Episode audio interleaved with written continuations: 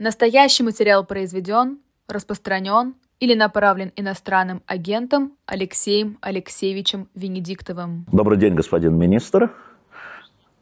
Boa tarde, é um prazer estar convosco. А Мы сейчас в Лиссабоне, но неделю назад вы были на другом конце Европы, в Вильнюсе. А Что для вас был саммит в Вильнюсе? Что было самое главное? Вильнюс действительно стал важным моментом, потому что Европа переживает важнейший момент. После российского вторжения в Украину стало необходимым подумать о том, каково наше коллективное будущее как трансатлантического союза. Я думаю, что в Вильнюсе стало возможным прийти к важному консенсусу. Он касается не только данного вопроса, но и угроз с южных границ. Португалия осознает, что на южных границах Средиземноморья находятся нестабильные регионы. В Вильнюсе мы тоже говорили говорили об этом. Но в основном мы говорили о последствиях вторжения в Украину и о том, каково может быть будущее самой Украины в архитектуре европейской и трансатлантической безопасности. И в противоположность тому, что наблюдалось в Бухаресте в 2008 году, здесь был четкий консенсус в отношении необходимости предоставления гарантий безопасности Украине, поскольку это страна, которая очевидно и действительно нуждается в них.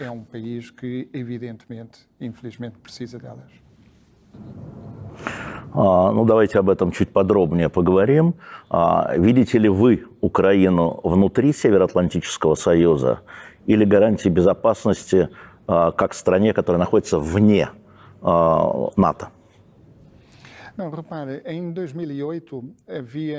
Обратите внимание, в 2008 году ситуация существенно отличалась от сегодняшней. Половина населения Украины, возможно, даже больше половины, в то время не хотела вхождения в НАТО. Сегодня это уже не соответствует действительности.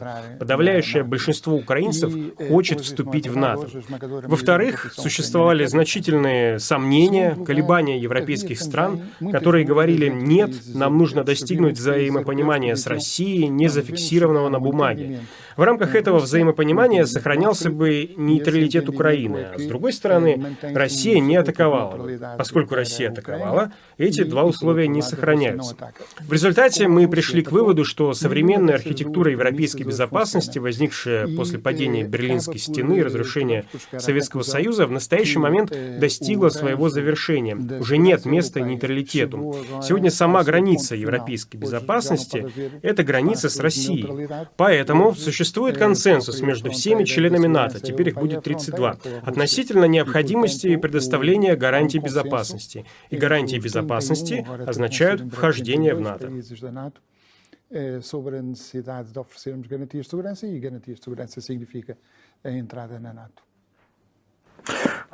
Вы сказали странную фразу для меня, что теперь граница Европы – это граница с Россией. А где тогда там место Молдове, которая граничит Беларуси, которая граничит не только Украине. Sim, Беларусь – это отдельный случай, поскольку Беларусь сейчас переживает диктатуру, там прошли выборы, диктатура сохранилась, и мы верим, что по окончании этой войны станет возможным и для народа Беларуси определить свое будущее. Я полагаю, что пока рано думать о том, должна ли Беларусь входить в НАТО. Есть другие страны, которые хотят вступить в альянс. Это Молдова, это Грузия, которая зафиксировала это в своей конституции. И мы имеем определенную открытость в отношении этих вопросов.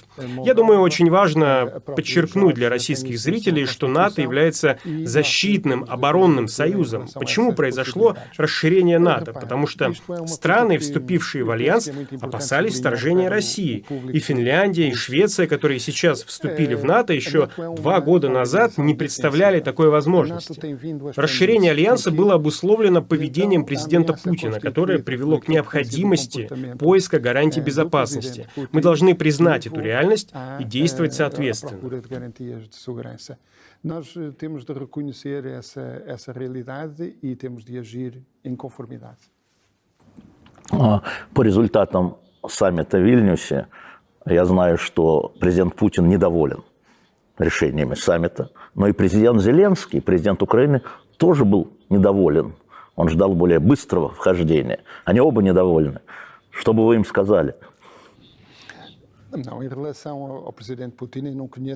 Что касается президента Путина, я не знаком с его реакцией. В общем-то, это вторичный вопрос, по сути. Я не думаю, что сегодня он имеет право на собственное мнение касательно архитектуры безопасности в Европе. Он потерял это право, когда вторгся в Украину. По поводу реакции президента Зеленского. Внутри НАТО существует консенсус, что в альянс не может вступить страна, которая находится в состоянии войны, поскольку это означало бы, что весь альянс вступает в войну. Никакой войны НАТО против России не ведет. Поэтому мы дождемся того момента, когда условия позволят НАТО расшириться за счет вступления Украины.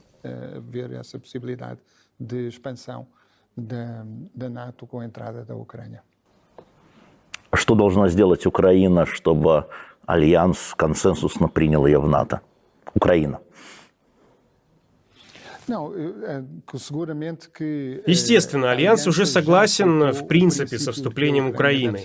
Теоретически было достигнуто уже в Бухаресте. На практике этот путь уже завершился. С 2008 по 2023 год никаких разговоров о вступлении Украины в НАТО не велось. Сегодня мы повторяем сказанное в Бухаресте, но уже единогласно. Единогласно все страны-члены НАТО заявляют, что Украина вступит в НАТО, как только условия это позволят. Я не могу в настоящий момент точно сказать, какие это условия. Прежде всего, конечно, это завершение войны. Мы не можем достаточно четко говорить об условиях, поскольку это дало бы господину Путину право вето, которого у него нет в отношении будущего Украины. Допустим, если даже война не будет полностью закончена, мы можем прийти к выводу, что все-таки условия существуют. Поэтому мы можем сказать, что как только условия позволят вступить Украине в НАТО, это произойдет. Это последствия вторжения в Украину. Этот вопрос не стоял на повестке повестки дня до вторжения. Для нас Португалия это где-то на краю Европы, там, далеко, далеко от линии фронта. А почему Португалия а, издалека так внимательно следит за войной между Россией и Украиной?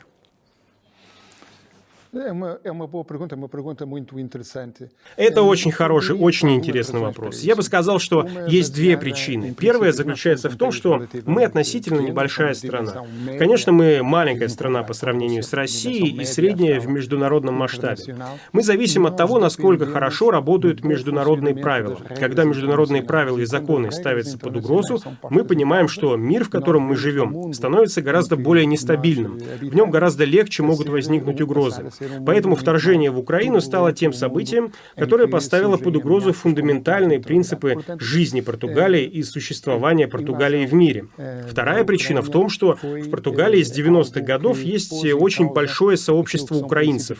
После обретения независимости Украины к нам приехало около 50 тысяч украинцев. Они распределились по всей стране и присутствуют повсеместно. Они очень хорошо интегрированы, очень хорошо владеют португальским языком, как и россияне, хотя их в Португалии гораздо меньше меньше.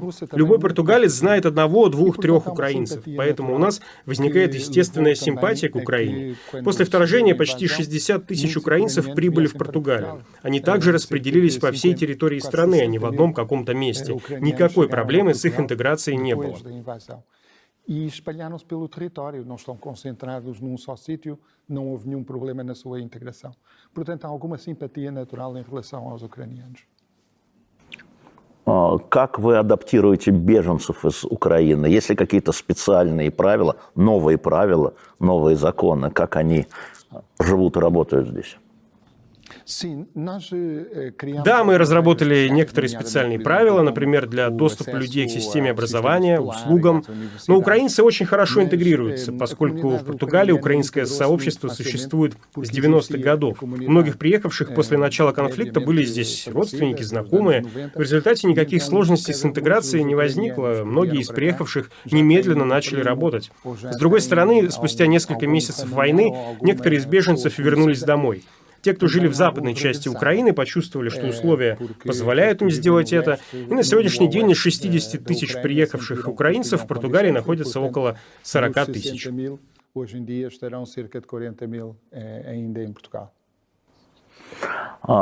Если говорить э, о военной поддержке Украины, а, когда я говорил с Йенсом Столтенбергом, он мне говорил, ты не понимаешь, не НАТО оказывает помощь. Каждая отдельная страна в НАТО сама решает, какую помощь оказать Украине. Я спрашиваю вас, как министра отдельной страны, входящей в НАТО, каким образом Португалия поддерживает Украину?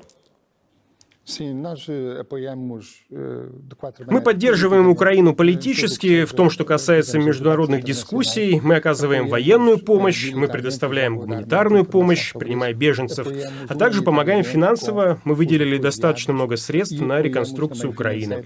В военном отношении мы стараемся отвечать на запросы самой Украины. У нас двусторонние отношения. Они говорят, нам требуется бронетехника, нам требуются минометы, и мы помогаем по мере возможности. У нас не бесконечные запасы вооружений, но мы считаем, что должны поддерживать Украину в ее праве на законную защиту. Мы помним о 51 статье Устава ООН, согласно которой каждое государство имеет право на защиту. Мы считаем, что это именно тот случай, и очень важно, чтобы Украина могла защититься. E consideramos que seria muito importante a Ucrânia conseguir defender-se. В последнее время а, очень много дискуссий вокруг обучения пилотов F-16, которые, может быть, когда-нибудь будут поставлены на Украину. Насколько я знаю, Португалия участвует э, в этой программе обучения пилотов. Да, действительно, как общеизвестно, эта программа еще не началась, но мы внесем свой вклад в обучение и подготовку украинских пилотов и механиков. Это связано с необходимостью, которую испытывает Украина. Вместе с десятью другими странами мы поможем ей защитить себя и отвоевать территории, которые были завоеваны Россией.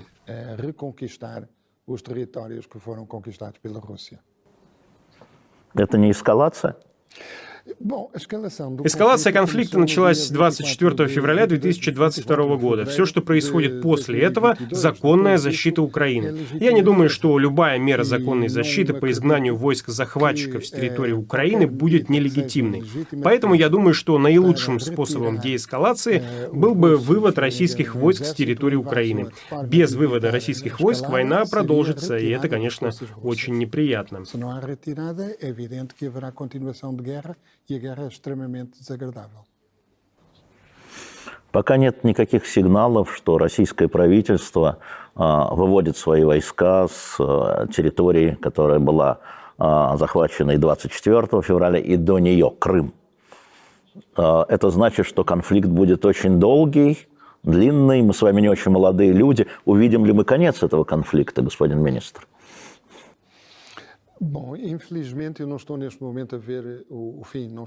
К сожалению, я в настоящий момент не вижу близкого завершения конфликта, не вижу света в конце туннеля. Поскольку я знаю, что в настоящий момент нет никакой политической воли в этом отношении со стороны России. Россия – это страна, которая имеет определенные стратегические резервы, мы знаем об этом. Но Вильнюс стал очередным подтверждением единогласной поддержки Украины со стороны западного и международного сообщества. И результатом этого является то, что я не не вижу условий в ближайшем будущем для взаимопонимания. Надеюсь, что я ошибаюсь, но думаю, что, возможно, в 2024 году война еще продолжится. Я думаю, продолжится. А при этом мы видим, что не правительство Украины, не правительство Москвы, да, то есть обе страны не готовы идти даже на минимальные контакты, насколько я знаю, а, в том числе по гуманитарным вопросам. А что может сделать Португалия для того, чтобы сблизить возможности? Эм, Действительно, в некоторых вопросах э, должны были быть э, контакты. В идеале был бы широкий диалог по всем вопросам. Это, конечно же, невозможно в настоящий момент. Но мы наблюдаем определенные контакты в области обмена пленными, также взбытие зерновых через Черное море. Это было предметом диалога. К сожалению, в последнее время Россия приняла решение о невозобновлении соглашения об экспорте зерновых. И опять мы потеряли пространство для диалога. Но рано или поздно это действительно является является ключевым моментом, Россия и Украина должны поговорить, потому что они останутся соседями. В то же время я уверен, что условия для этого сложатся только, когда будет восстановлено международное право.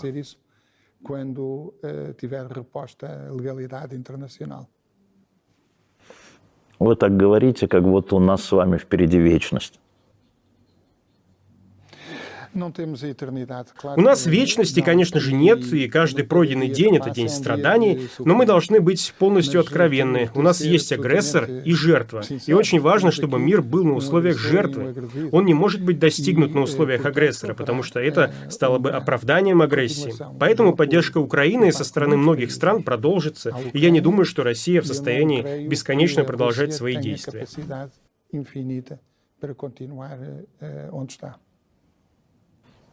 Я сказал слово «вечность», а вы сказали слово «бесконечно». Небольшое противоречие.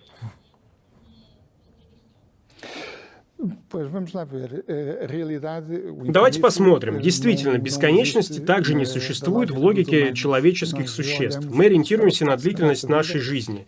Я надеюсь, что не слишком много времени нашей жизни пройдет в войне. Но мы также должны осознавать, что существует естественная динамика войны, и в настоящий момент эта динамика не указывает на близкое появление возможности мира. Этот момент придет, все войны заканчиваются рано или поздно. Такой момент наступит и для этой войны. Очень важно отметить, что эта война должна закончиться на условиях жертвы с восстановлением международного права. Если этого не произойдет, тогда весь международный порядок будет под угрозой, и это будет очень серьезно как для Португалии, так и для всего международного сообщества.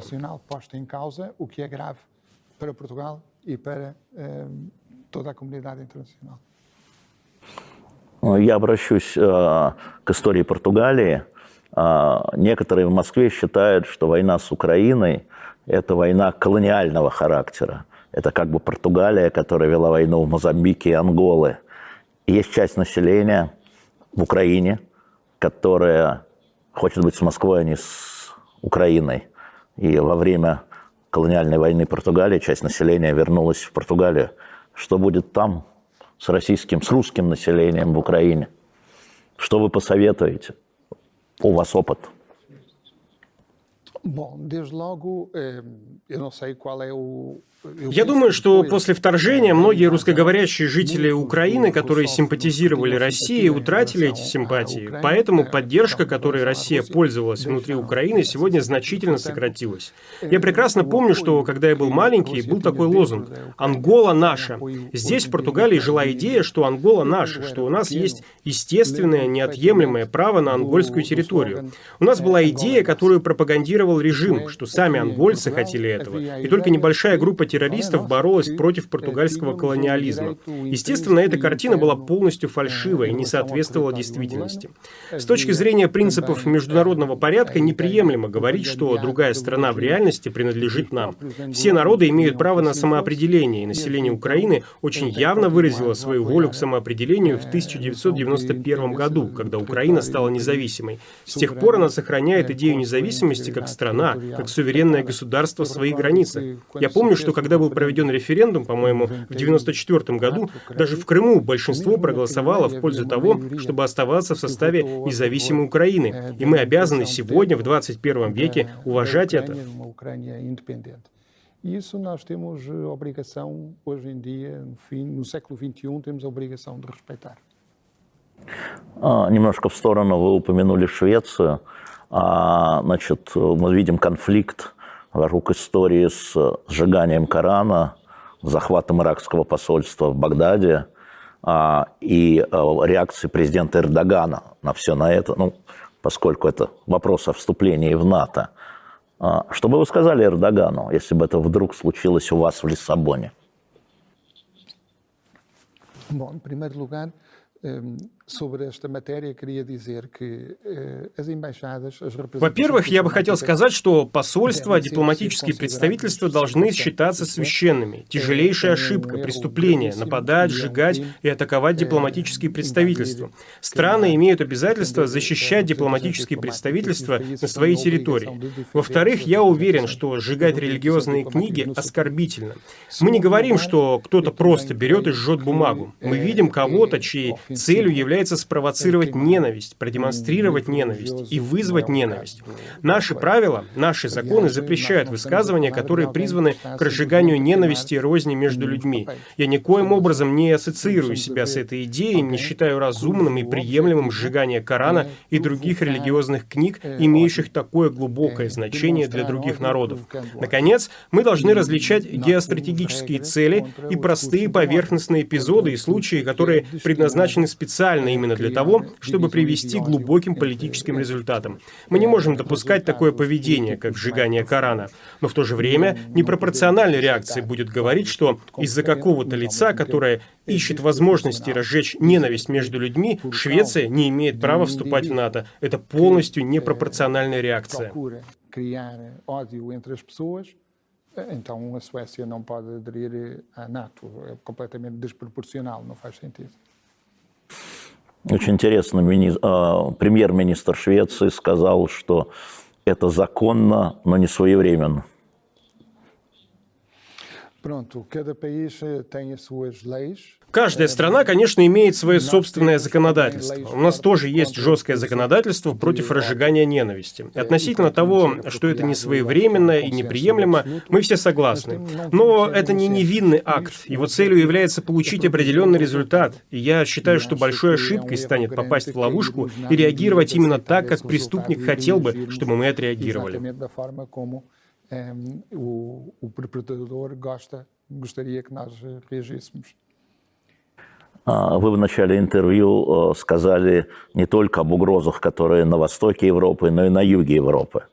А, вот э, история с угрозами с юга – это что за история? Это что за угрозы? Сейчас, в 21 веке, понятно, в 19 были свои. Сейчас что это за угрозы, господин министр? No, мы живем достаточно близко от целого ряда достаточно слабых государств, которые имеют сложности с контролем своих огромных территорий. Эти территории используются для контрабанды, для незаконных способов производства благ. Мы говорим о контрабанде не только табачных изделий, но и наркотиков на территорию России. Это достаточно хаотический регион. С другой стороны, существуют режимы, как, например, в Мали, которые захватывают власть и, чтобы защитить свое существование, достаточно неэффективным образом привлекают на свою сторону наемников, наемников, даже достаточно известных населению России вагнеровцев.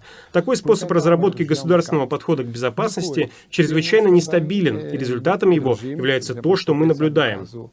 Существуют такие компании, как Вагнер, которые захватывают все источники производства богатств страны, производства полезных ископаемых и так далее, и страна теряет свой суверенитет, теряет возможность восстановления порядка. Такие события огромного масштаба становятся источником беспокойства для Европы, которая находится в сотнях километров. Вы сказали Вагнер. Я в России единственный гражданин, который судится с главой Вагнера господином Пригожиным. А, он мой процессуальный противник, поэтому я буду а, аккуратно задавать вопрос. А, многие считают, что Вагнер – это клоуны. Другие считают, что Вагнер – это рука Путина. Третьи считают, что Вагнер – это отдельная политическая сила, которая может развернуться как угодно. Что вам видно с берегов Атлантического океана про Вагнер?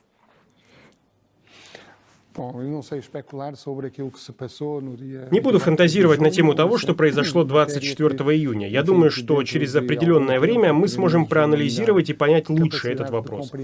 Я знаю одно. Когда я общаюсь с правительствами определенных африканских стран, которые обратились к услугам Вагнера, я спрашиваю их, почему вы отдали себя в руки наемников? Они говорят, нет, они не наемники, они наши друзья, которых нам направила Россия, которых нам направило российское правительство. Российское правительство, в свою очередь, говорило, по крайней мере до недавнего времени, что это частная компания, которая к нему не имеет никакого отношения. То есть здесь есть определенное противоречие между заявлениями правительства африканских африканских стран, ЦАР, Мали и заявлениями России.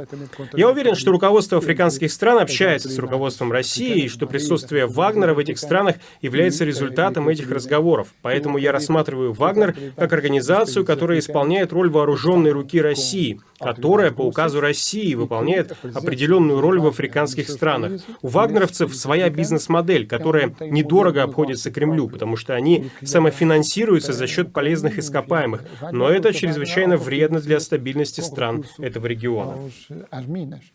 E então, mas isto é extremamente nocivo para a estabilidade dos países dessa região. На следующей неделе в Санкт-Петербурге будет саммит Россия плюс африканские страны. Это Португалию беспокоит, которая давно была в Африке. Сначала как метрополия, потом как друзья. Или не друзья. Э, У нас отличные отношения с нашими бывшими колониями, в том числе э, потому, что деколонизация, борьба за освобождение бывших колоний совпала с борьбой за свободу в Португалии. Революция 25 апреля 1974 э, года стала фактором, который ускорил освобождение, приобретение независимости бывшими колониями. Поэтому наша деколонизация существенно отличается от деколонизации других стран. И наши отношения с бывшими колониями – это абсолютно другие отношения. Я бы сказал, что это отношения отношения без романтики, но абсолютно братские отношения. Конечно же, у нас есть расхождения, разногласия, у нас есть проблемы, которые возникают между народами, которые испытывают взаимную симпатию, но это братские отношения. Что же касается саммита, мы общаемся не только с португалоговорящими странами. На прошлой неделе я был в Гане, в Кот-д'Ивуар, Конечно, африканские страны имеют полное право принимать любые решения об участии или неучастии в любых саммитах. Насколько мне известно из диалогов с этими странами, они не испытывают иллюзий в отношении России. Они прекрасно знают, что Россия может быть полезна им в отдельных ситуациях. Они знают, что Россия великая страна, постоянный член Совета Безопасности ООН, страна, имеющая значительный исторический вес. Они знают, что Россия была страной, которая поддерживала их борьбу за независимость в 50-е и 60-е годы прошлого века, борьбу против апартеида. У них действительно существует определенная привязанность к России.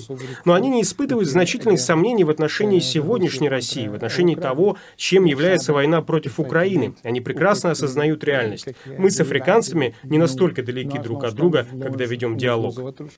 Nós e os africanos quando conversamos.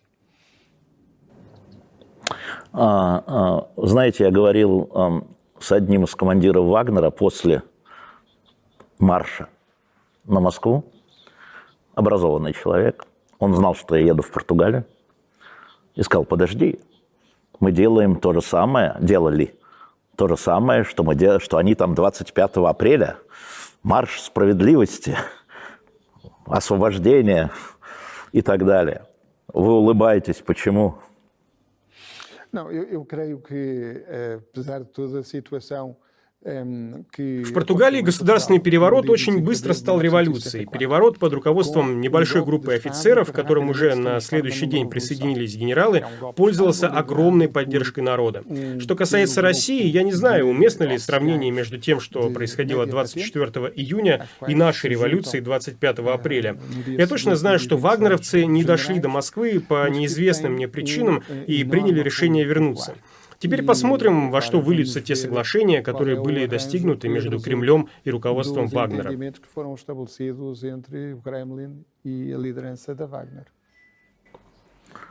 Путин похож на Салазара? Eh, Я думаю, что у них есть определенные черты сходства и много различий. Что касается сходства, все диктаторы, в частности те, которые находятся много времени у власти, по прошествии определенных лет начинают жить в своем собственном мире, отдельно от реальности. И с Салазаром это произошло, и с Путиным тоже произошло. Он очень явно демонстрирует, что живет в э, своем собственном мире, достаточно изолированном, и результатом этого становятся такие стратегические ошибки. Путин, как и Салазар, считает, что может грести против исторического течения. Салазар думал, что Португалия – это особый случай, что Португалия может избежать деколонизации, которая произошла на всей территории африканского континента, поскольку португальские колонии отличались от других колоний. Я думаю, что Путин разделяет аналогичные идеи относительно роли России на пространстве бывшего Советского Союза, бывшей Российской империи. Это ошибочная идея. История подтвердит, что она ошибочна.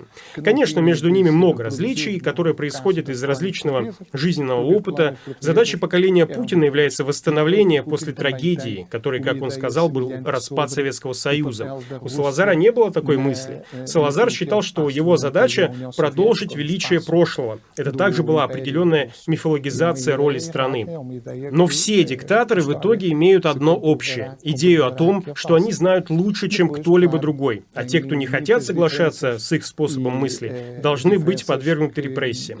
Это ошибка. История постоянно доказывает, что это ошибка. Доказательство может занять больше или меньше лет, но оно всегда придет. Результат будет всегда плачевен для народа этой страны. para o próprio povo do, desse país. Почему вам кажется, что большая часть российского народа поддерживает эту политику?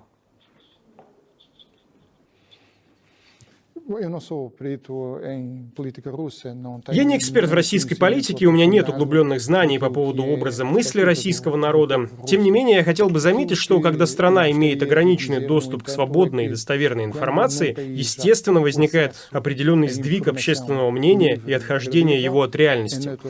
Мы никоим образом ничего против российского народа не имеем. Это прекрасный народ. Это народ, который на протяжении всей истории дал миру великих мыслителей, музыкантов, литераторов, литераторов, которые оказали существенное влияние на развитие европейской культуры, и мы это всегда должны уважать. В то же время мы наблюдаем полное отсутствие диалога между народами.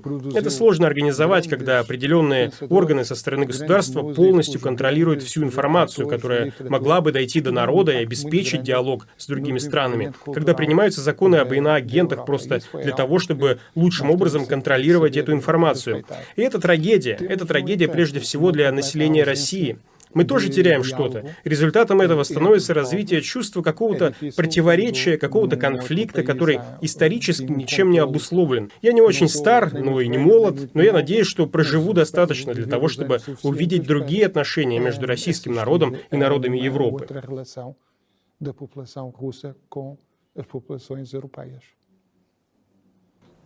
но вам повезло, вы а, видите напротив себя иноагента, поэтому такая а, история. Два последних вопроса.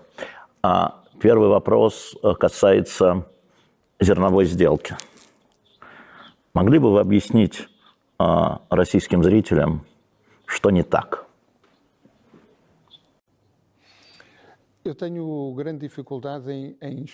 Мне достаточно сложно объяснить это, потому что соглашение, конечно же, не соответствовало в полной мере всему тому, чего желала Россия. Россия хотела воспользоваться этим соглашением, использовать свое влияние за счет контроля над Черным морем, чтобы получить какие-то преимущества, в частности, в отношении снятия части санкций с банковского сектора. Санкции все-таки не просто так наложены, поэтому была сделана попытка разработать ряд льгот, которые бы позволили дальнейший экспорт зерновых и удобрений удобрений из России и Украины.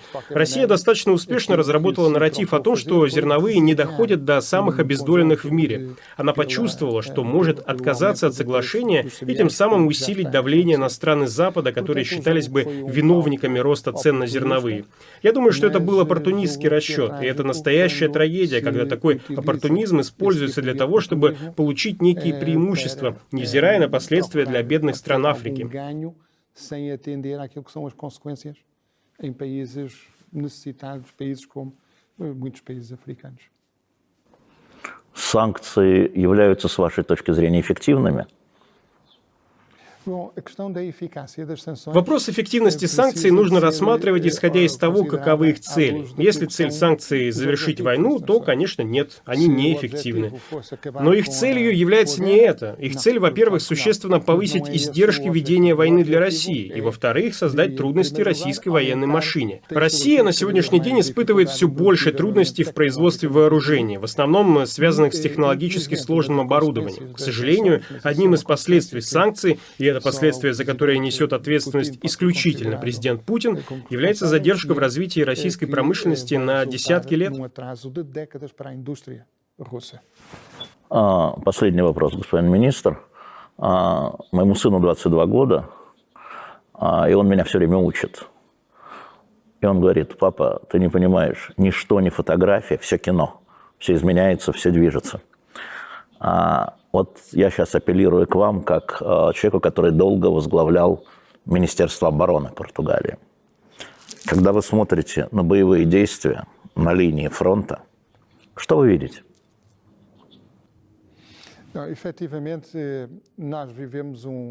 Мы живем в трагической ситуации, которую я не мог себе никогда представить. С 2018 года я занимал пост министра обороны. И то, что мне говорили военные в 18, 19, 20, 21 году, мы говорили о войнах высоких технологий, звездных войнах и кинетических войнах, то есть о войнах, в которых все управлялось бы компьютером. В реальности мы опять вернулись в ситуацию Второй мировой войны с окопами, минами и так далее. Мы получили огромный цивилизационный огромный откат из-за этой войны. Он касается как международного порядка, так и того, что люди снова вынуждены убивать друг друга, чтобы утвердить какие-то свои позиции. Я уверен, что несмотря ни на что, эта война породит очень сильное и крепкое движение по разработке архитектуры безопасности, которая защитит нас от таких реальностей на многие годы. Я надеюсь на это.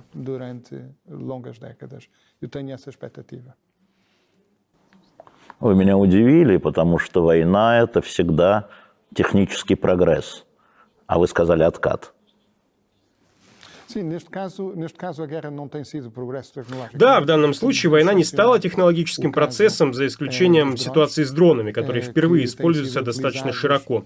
Не совсем впервые, но мы действительно наблюдаем применение боевых дронов в другом масштабе по сравнению с прошлым. Но помимо этого мы наблюдаем войну по старинке, где вопрос превосходства в воздухе перестал рассматриваться уже по прошествии первых недель, когда никто из сторон не смог утвердиться в господстве в воздухе. Мы видим тактики Второй мировой войны с бомбардировками, с артобстрелами высокой дальности. Мы говорим об использовании российских ракет для поражения гражданских объектов. Мы можем назвать это только цивилизационным откатом. Я глубоко сожалею о том, что нам приходится в 20-е годы 21 века наблюдать то, что я думал давно уже осталось в прошлом.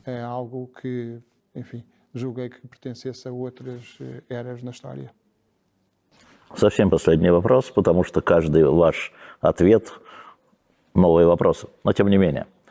Следующий год, 24-й, это год выборов президента в России, в Украине и в Соединенных Штатах Америки. Они могут что-то поменять?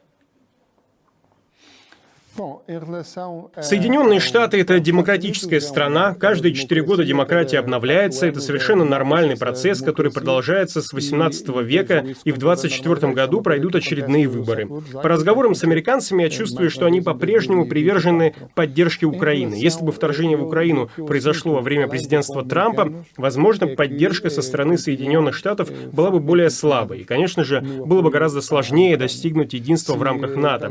Но сейчас я уверен в в том, что Соединенные Штаты продолжат поддержку Украины, независимо от того, кто победит на выборах.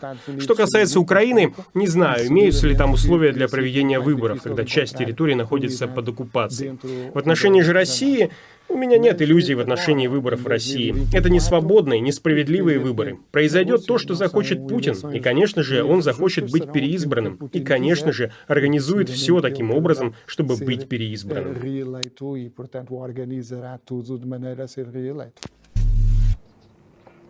Спасибо большое, господин министр. А, спасибо, что приняли. Спасибо. Obrigado.